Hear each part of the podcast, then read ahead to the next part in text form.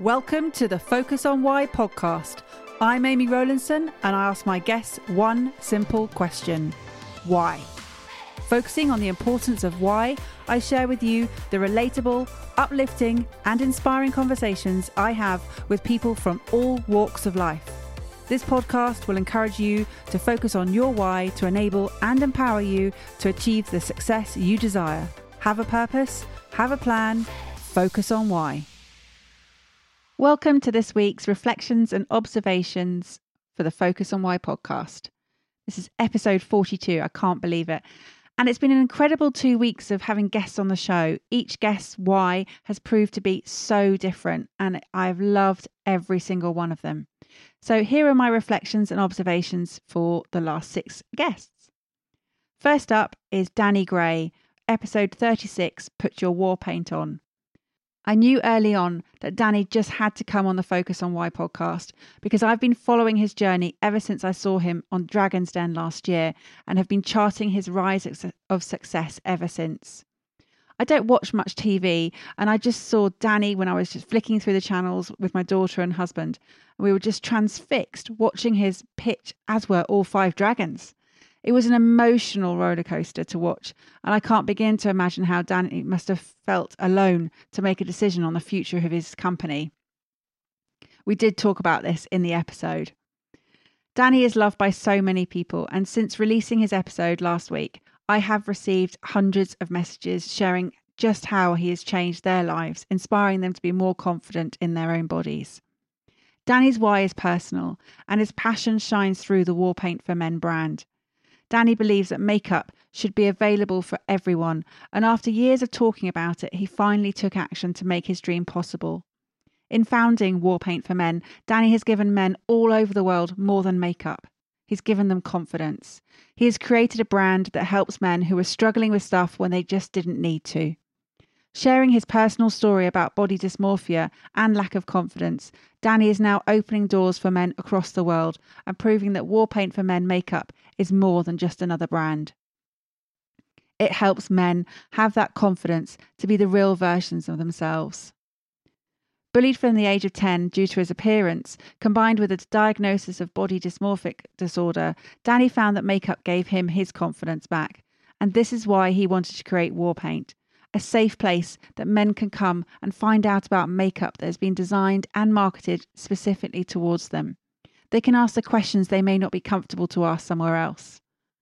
What I have witnessed is how many men have reached out to me saying that they really resonated with Danny's story, asking me how they could get in touch with him to thank him directly. By sharing why he created the products and how he uses the products, men understand the value and the benefits. One of the comments made on, on one of my social media threads stopped me in my tracks.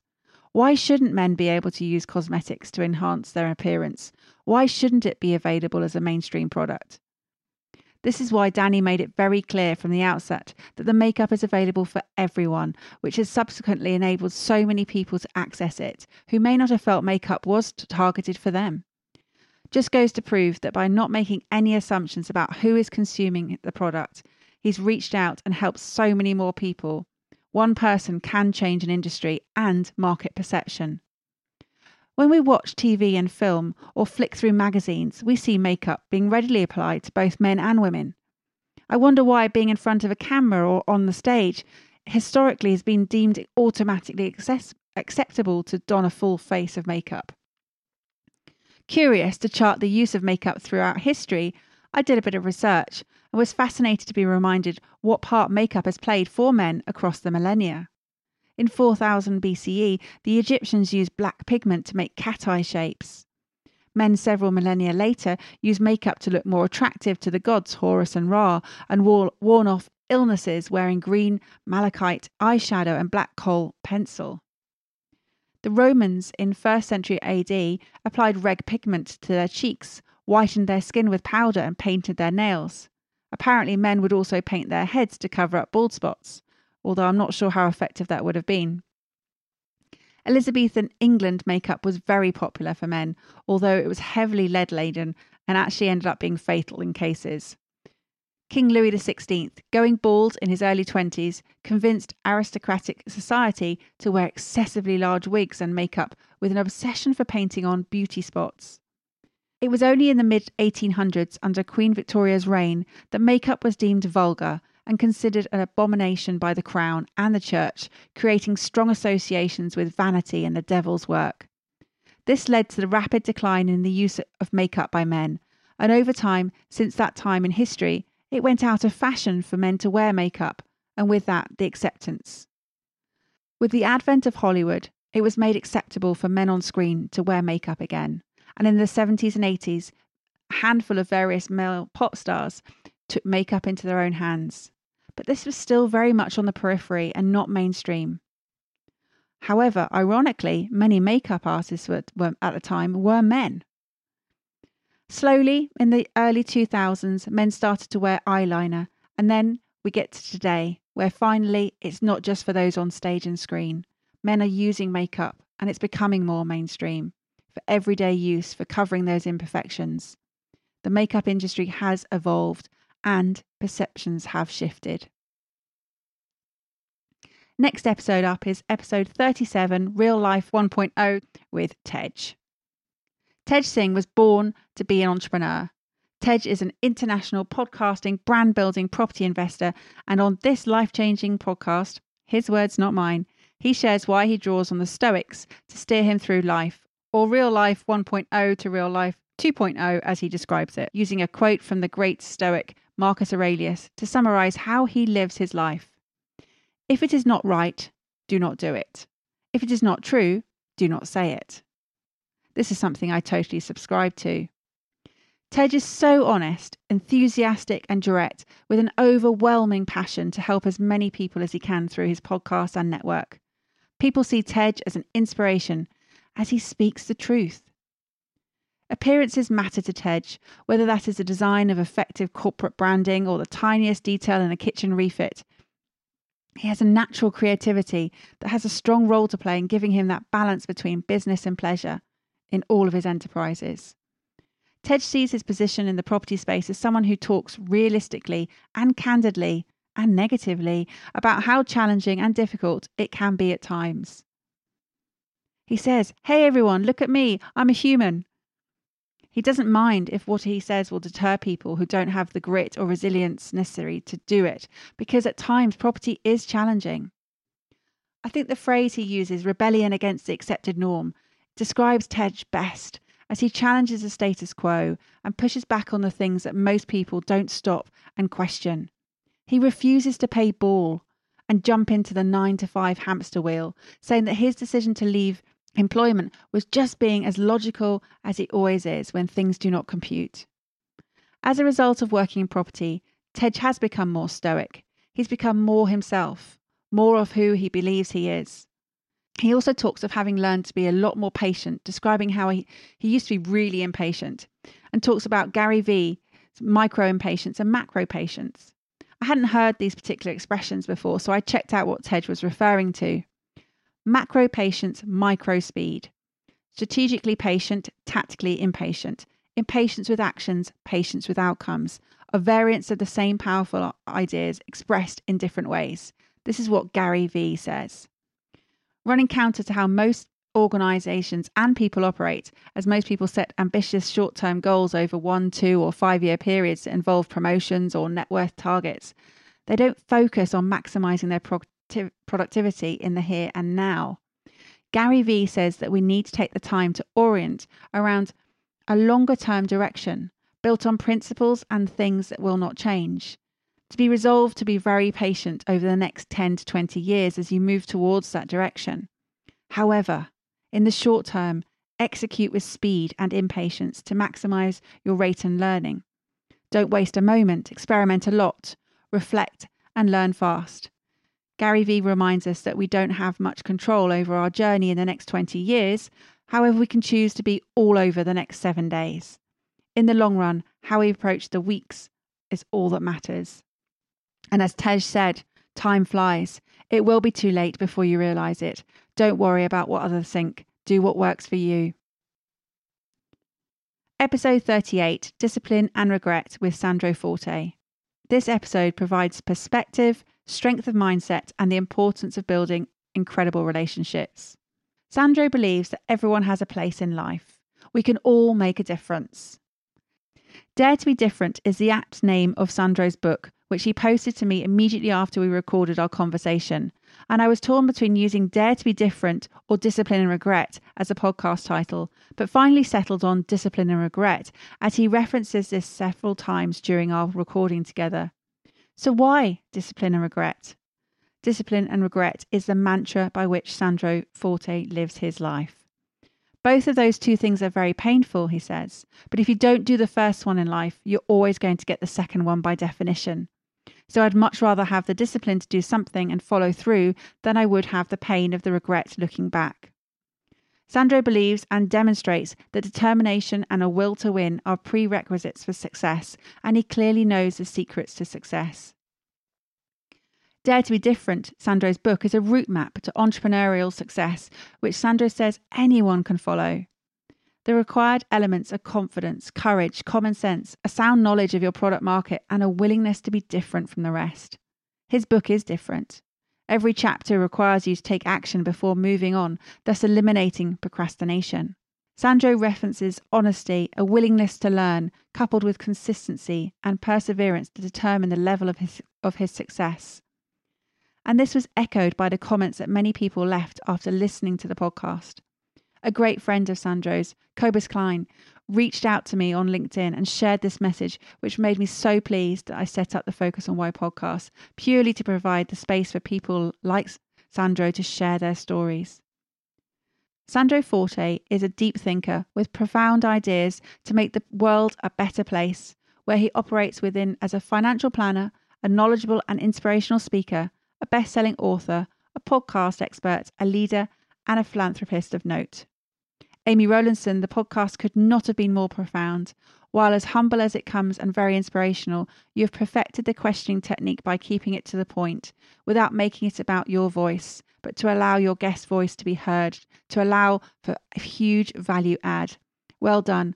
I could not feel prouder to have Sandro Forte as an amazing, motivational friend and we both know how we can feed off each other anytime.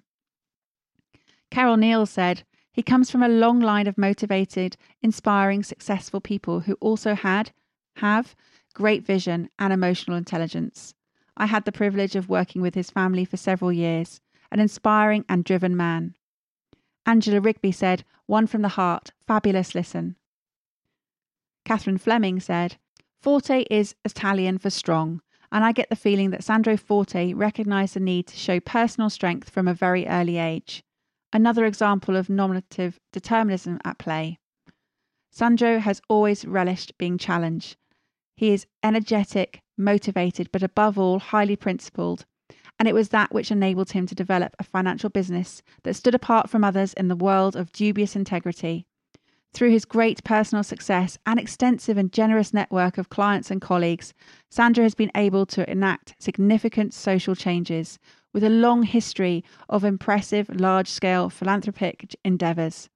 But these major displays of caring for humanity sit alongside everyday gestures of kindness, too, and we are all capable of making those.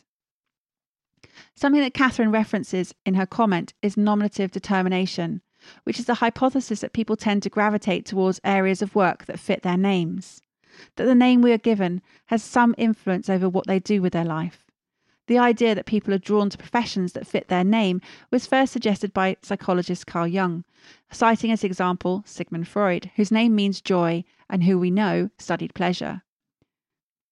This is actually the origination of many names, as people were given surnames that matched their areas of craft, and they then became hereditary as the crafts were passed down the generations of the family. Hence, such surnames as Miller, Smith, Taylor, Baker, Fisher, Cooper, Turner, Mason, Glover. Oh, there are so many.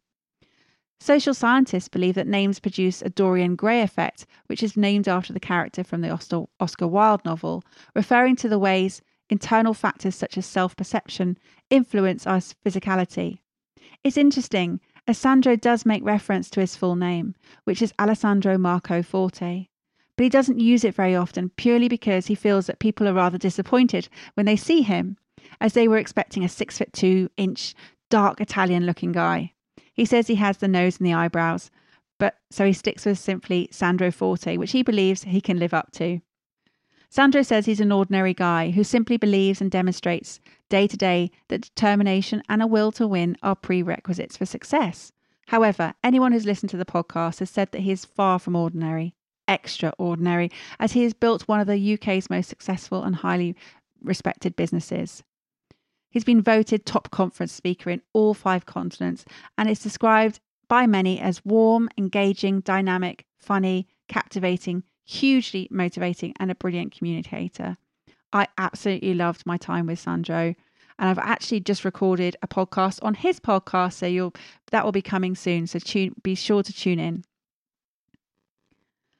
Next episode, create your ikigai with Hector Garcia, episode 39. Ikigai is a book that came into my life and will be here to stay. It has made such an impact that I had to reach out to the authors to tell them, and I managed to track down Hector via the wonderful platform that is LinkedIn.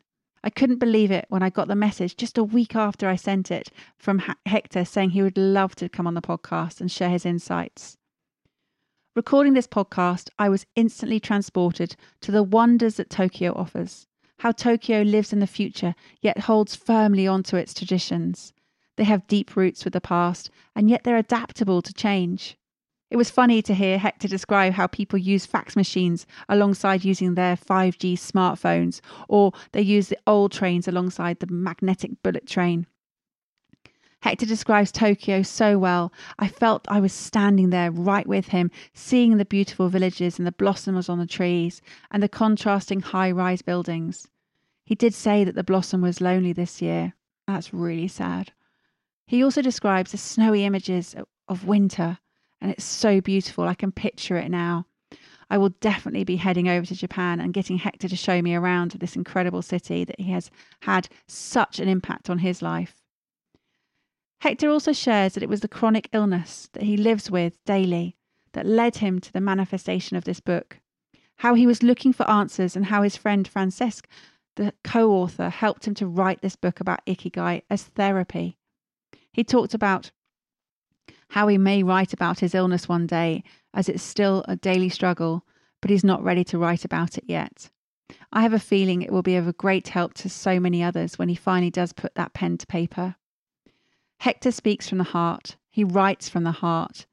And this is how Focus on Why met Ikigai. So, what is Ikigai? It's a simple concept, but it's powerful. When you combine your passion with your mission, with your vocation and your profession, you achieve ikigai. What do you love doing? What does the world need? What can you be paid for? What are you good at? By focusing on what we love, we combine our passion with our mission and we achieve fulfillment. By focusing on what the world needs, we combine our mission with our vocation, solving problems and spotting market opportunities.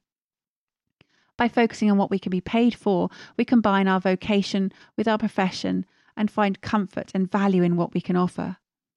By focusing on what we are good at, we combine our profession with our passion and gain satisfaction.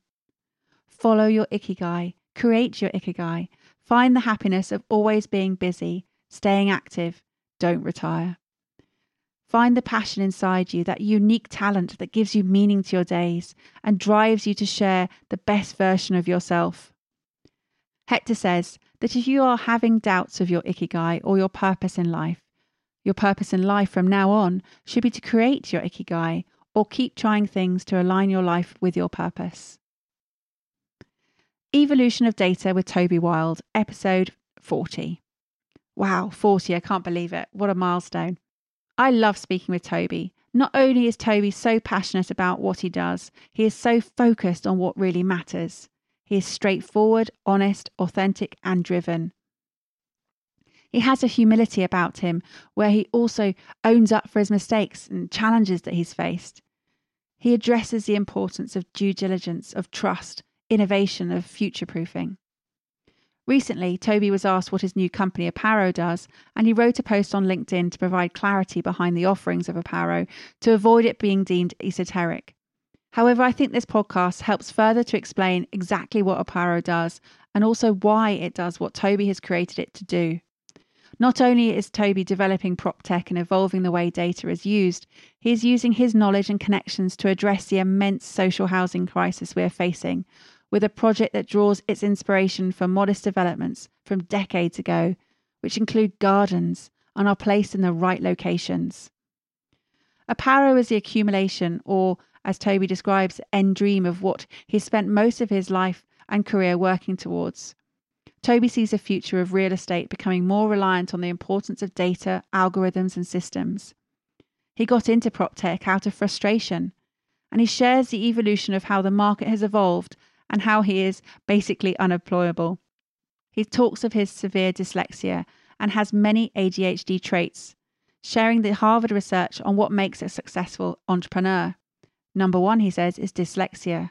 Number two is to have entrepreneurial parents. And three is to have experienced personal adversity or tragedy. In fact, studies indicate that people with dyslexia are more likely to run their own business. I delved into this more, looking to see what the research is on people with dyslexia. And in fact, studies indicate that people with dyslexia are far more likely to run their own businesses, delegating authoritative and administrative roles where they have weaknesses in reading and writing, and play to their strengths. They often excel in oral communication and problem solving and had developed compensatory skills. As Toby mentions, he said that he hated following orders, and that is why with those with dyslexia become extraordinarily creative around maneuvering their way through problems. Toby's dyslexia and ADHD actually serve him. They are his superpowers. He may have had to kiss a lot of frogs to find the right people, to find the princes, but he knows the importance of surrounding himself with the right people to be able to scale quickly and bring to fruition the vision he has for the future of real estate. To survive and be successful, Toby advises caution as there are sharks in this industry. You need to be financially and legally savvy to surround yourselves by only those you can truly trust. The final episode this week that I'm covering is episode 41 The Innocence Project London with Dr. Louise Hewitt. Whilst out celebrating Louise's PhD before lockdown, we started talking about what she had been spending the last 10 years working on for the Innocence Project London, and I was shocked to hear some home truths about the moral based criminal justice system under which we operate in the UK. The Innocence Project London is part of a truly global network, and together they strive to create awareness of wrongful convictions and how they can happen. Every wrongful conviction damages the legal system in which it takes place. Every wrongful conviction damages society, especially the friends and family of the person convicted. It is unrealistic to change entire legal systems in one go, but collectively we can create awareness of their flaws and look at how to improve them. This is what the Innocence Project London is looking to do. Louise stressed how important it was for her to change public perception, as without the general public awareness and support, things won't change. She is committed with her students' support to keep going until it is commonly accepted that there is an issue. Currently, people can be convicted for crimes that they did not commit. Wrongful convictions are not in the public eye. People don't question what they read in the news. Louise is driving the change that is needed and implementing a new model, the innocence model, to make it fit within our system. It is vitally important for me that I share Louise's work with the audience. It needs to be made more public, and we need to be more aware of how we stand on a very fragile line on the right side of justice more often than not. And if that happens, you'd like to think that there is a mechanism in place where you'd be able to support your friends, your family members, and be able to get out of that situation. Louise raises a point that the whole prison system relies on people admitting their guilt before they can move on. But what if you're innocent? Does that mean you have to admit your guilt even when you know yourself to be innocent? It's a catch 22 situation that makes for very uncomfortable decisions. What does innocence mean to you? It has certainly made me stop and question the system. It used to be innocent until proven guilty, but actually, is that even the case anymore? These are my reflections and observations of these incredible guests over the last two weeks. If you missed any of them, I highly recommend going back to tune in as there is so much value to be gained from every conversation we have. Also, I would love to draw your attention to the British Podcast Awards, where this podcast, Focus on Why, is listed in the Listener's Choice Award, supported by BBC Sounds category. If you enjoy the Focus on Why podcast, you can vote for it. Please do. The Listener's Choice Award rewards the best UK podcast voted by the fans. You can vote for the Focus on Why podcast by clicking on the link in the show notes or going to www.britishpodcastawards.com forward slash vote. You're only allowed to vote for this podcast once, and voting will close midday on Monday, the 6th of July, 2020. The full rules are on the website. Thanks in advance for your vote and for your support. And thank you for tuning into the Focus on Why podcast. I'm loving all your messages that you're sending to me, so please keep them coming. Have a purpose, have a plan, focus on why. Thank you for listening to the Focus on Why podcast. I'm Amy Rowlandson, and if you've enjoyed this episode, please leave me a five star iTunes review.